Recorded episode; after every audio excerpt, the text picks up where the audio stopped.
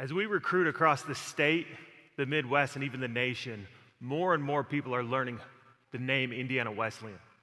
But we usually get one of two responses. So, for example, yesterday I called a coach from a prep school in Connecticut, one of the best schools in the country. He's got two players going to the SEC and two going to the Big Ten. And his first question was two national championships.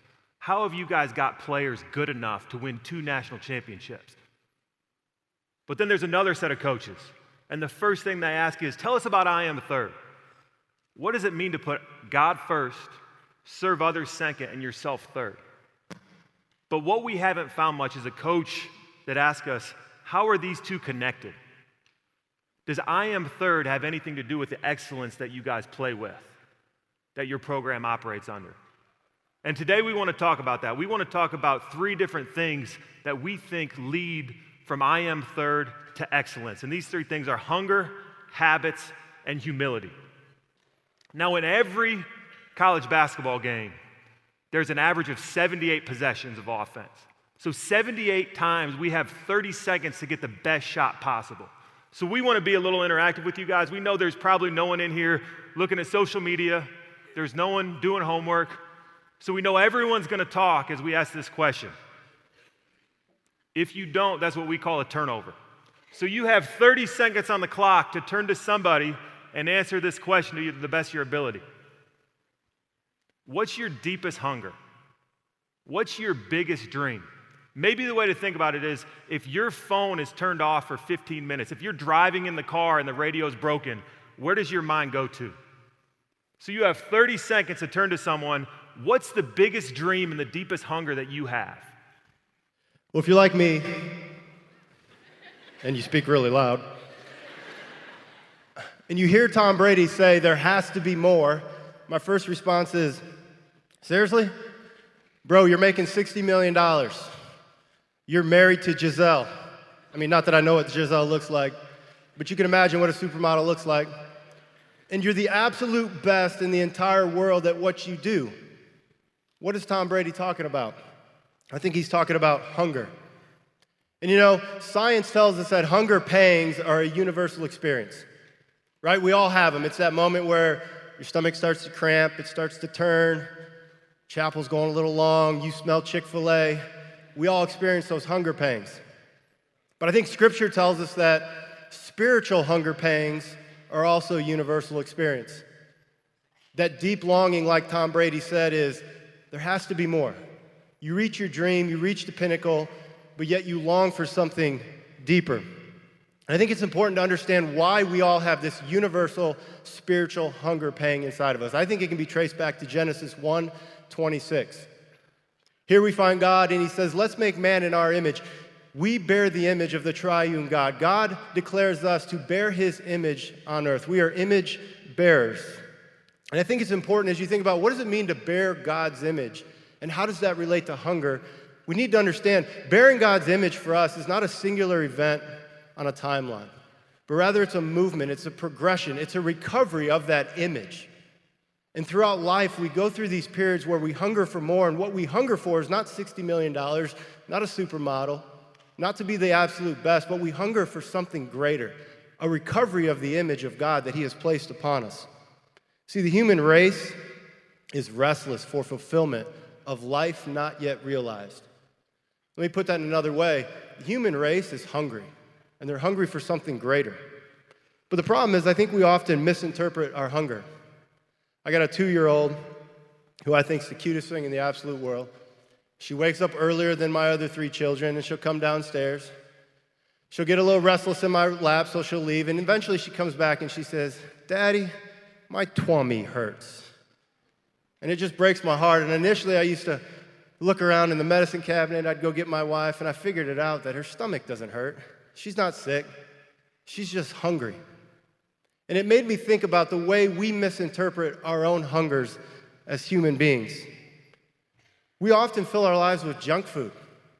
I can imagine by a show of hands how many of you guys have went to Taco Bell at midnight within the last two weeks, right? And think about junk food. It's cheap, it's accessible, it initially sounds great, but then you get back and you lay in bed and you ask yourself, what the heck did we just do?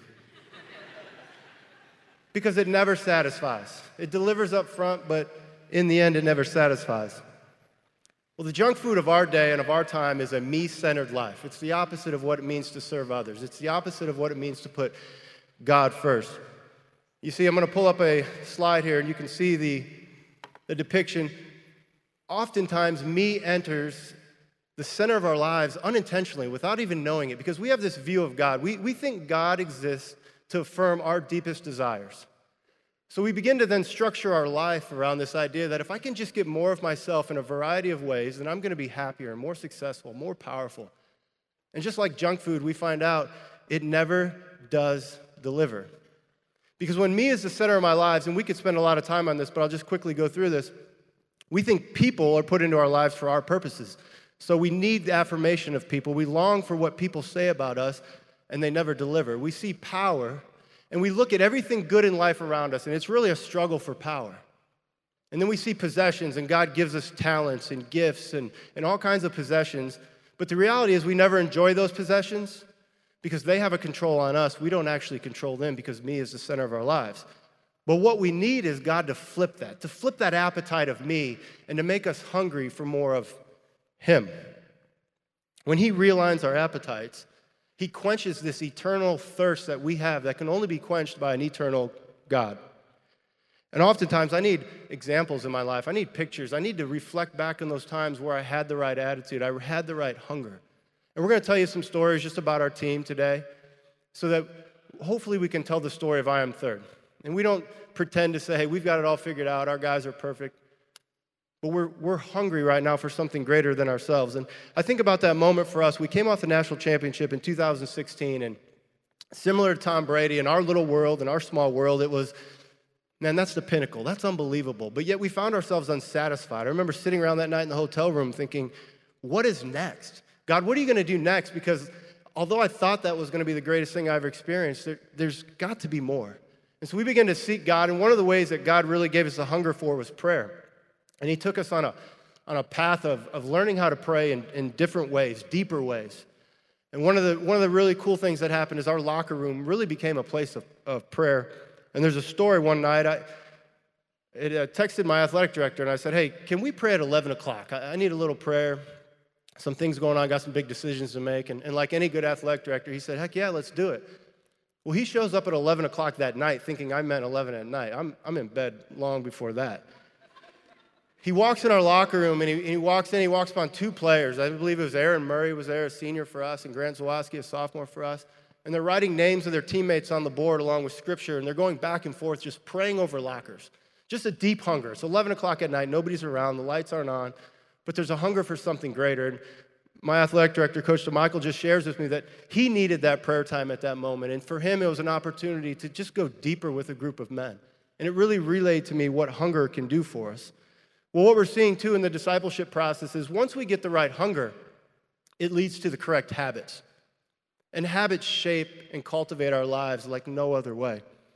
You know, psychologists tell us this about habits that they're hardwired into our being to help us become more efficient, right? We have habits all the time that we don't even know we do. For instance, you wake up, you brush your teeth, you go to the bathroom. You don't have to think about those things because they're hardwired into you. They've saved you time and energy so you you can give your attention to even greater details in your life. Well, in the same way, I believe God hardwires habits, spiritual habits into us that lead us to not only greater hunger, but greater transformation. And just like anything, habits are very hard up front, but there's a huge payback on the other end. And if we can go through the discipline of developing those habits up front, the payback in the end is huge transformation for our lives. And I think about some of the habits we have as a culture right now. And, and some of these are my own. Social media obviously dominates our lives. And for most of us, the last thing we see before we go to bed and the first thing we see when we wake up is social media.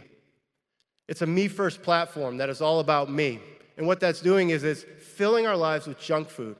It's filling our lives with the things that don't make us hunger for more of God. What if we flip that? What if we said, God, for the, the last remaining minutes of my day, I just want your ear. I just want to talk to you. I want to lament, I want to praise, I want to sing. And if we started to fall asleep just talking to God. And then the first thing we woke up, we didn't go to our phones, but instead we went to the Word. And we actually believed it was the living Word, the active Word, the Word that speaks to a particular people today in our own context. And I think if we did that for 30 days, the bookends of our days ended with God's ear, started with His Word, what kind of habits would that cultivate in our lives? What kind of hunger would that cultivate in our lives? And for me, the example was one of our juniors this past year, had a big influence upon me. And I like to do things outside of basketball once in a while with our guys. And one of the things I like to do is I like to bow hunt. And him and I were going to go shoot some, some targets one morning. And I got up early and I realized I had overscheduled. So I texted him and, and said, hey, you know, when you wake up and you get this, um, I can't go till later on this morning. Does that work for you? I get a text immediately back from him. Yeah, that's fine, coach. Let's do it. And I thought about that for a while. Why is he up? It's 5:30 in the morning. What, what is he doing? Well, later that day we got together and I said, hey, I'm sorry if I woke you up. He goes, No, you didn't wake me up. I, I've been starting to think about my own life, and I've been starting to think about the godly men that I know the men who lead their families, the men who really love their wives, the men who are in the church building it, the men who are out in the community serving others. All of them. They get up in the morning and they get into the Word. He said, and that really challenged me. So from now on, every morning I'm up and I'm in the Word. And I thought, what a powerful habit. That's not only cultivating hunger, but it's going to lead to transformation. And what we're finding in this discipleship process is once you have the right ha- hunger, it'll lead to the right habits. Now, what do you do with all those things? You point it at other people in humility. Hunger, habits, humility. Philippians 2 speaks of imitating Christ's humility. It says, in your relationships with one another, have the same mindset as Christ Jesus, who, being in very nature God, did not consider equality with God something to be used to his own advantage, but humbled himself by becoming obedient to death, even death on a cross. Therefore, God exalted him to the highest place and gave him a name above all names, that the name of Jesus Christ every knee shall bow in heaven and on earth and under the earth, and every tongue confess that Jesus Christ is Lord to the glory of God the Father. Now, that passage has been the IW athletic department passage for over 10 years. I've had that internalized for most of my adult, life. But is it amazing how sometimes the word comes alive to you and you see something you've never seen before? So when we think of humility, I don't know about you guys, but a lot of times I think of lack of assertion, shyness, and some private thing that we do. We are humble in closed doors. But if you look at Christ's example of humility, you see something that's a little bit different. Two things we pull out of that passage that we talked to about our guys this year that we learned and we grew in. The first, when it talks about Christ's humility, it describes him as being in nature God. That's not denying who he is, that's proclaiming who he was. So, to imitate Christ's example of humility, we have to recognize our own strength. We have to recognize our own position. We have to recognize our own power. If you go back to Coach Tonagel's slide, power, people, possessions. Then the second thing it says, he humbled himself by becoming obedient to death, even death on a cross. So Christ's expression of humility in Philippians 2 wasn't only a private act where he banished proud thoughts, but it was a public expression where he leveraged his position for the sake of other people. So if you look at Bob Peters' video, what he said, I have these habits. I'm up early, I'm working on my game. Why do I do it? I do it for my brothers. I do it because I'm serving my teammate. And what we found, if you look at these two slides, when you live a me centered life, all these things are pointed at yourself and your world becomes smaller. When you live an I am third life, God first, others and your teammates second, yourself third, all of a sudden you can point these things at other people and your world becomes bigger. And oftentimes we think, if I give something away, what's left for me? But what we find on the basketball court and what we find in our lives, whatever it is, whatever position, influence, power, possession, whatever people in our lives, when we leverage what God has given us for the sake of others in obedience to the Father, the pie gets bigger and I end up getting more for myself. So I want to take you guys back to that first question. And I'm going to give you another 30 seconds, but this is just individual prayer time. This is between you and God. Think about your dream. What's the thing that you're hungry for? Some of you are honest, some of you aren't. For some of you, your hunger may be for a relationship, it may be for more Instagram likes, it may be for a job, maybe to win a national championship. Play your dream out to the end. If everything goes exactly the way you see it go, who gets the credit? Take 30 seconds, pray and think on that. I remember the first time we won the national championship, the buzzer went off. And I remember I looked at Coach Tonagel. He looked at me, and later we both had the same thought How do you celebrate? We've never planned for this moment. You don't think about that moment, you think about the game, you're doing the game plan. So we didn't know. So we go through the handshake line, and our players go and they form a circle and they pray and they thank God for the opportunity. And we were blown away by that because that wasn't my first reaction. My first reaction was to go and tell somebody about what I did. My second reaction is I got to go tell recruits because we need more. Well, what we've learned is if the ultimate benefit of your dream is yourself, you're always going to be like Tom Brady saying, There's got to be more than this. There has to be more. Doesn't matter if you win a Super Bowl, if you marry the person that you got your eye on right now, if you get $60 million, you're going to be saying, There has to be more. There has to be more. So, final question, and then we'll close in prayer. What's one way you can take your dream and you can approach it with an I am third attitude? Whether it's putting God first in that dream or putting someone else second and serving them. Take 30 seconds with your neighbor, the person that you already said, Here's what I hunger for, here's my dream. What's one way you can point that at someone else? Go. Let's pray. Father, we are grateful to be in an environment like this. We all do long for more. We long for a bigger and better life. But we need you. Thank you for your son and the way he modeled this, the way that he lived a self sacrificial life. We praise you for his example. And we just pray you speak into our hearts how we can follow that lead today. In your son's name we pray. Amen.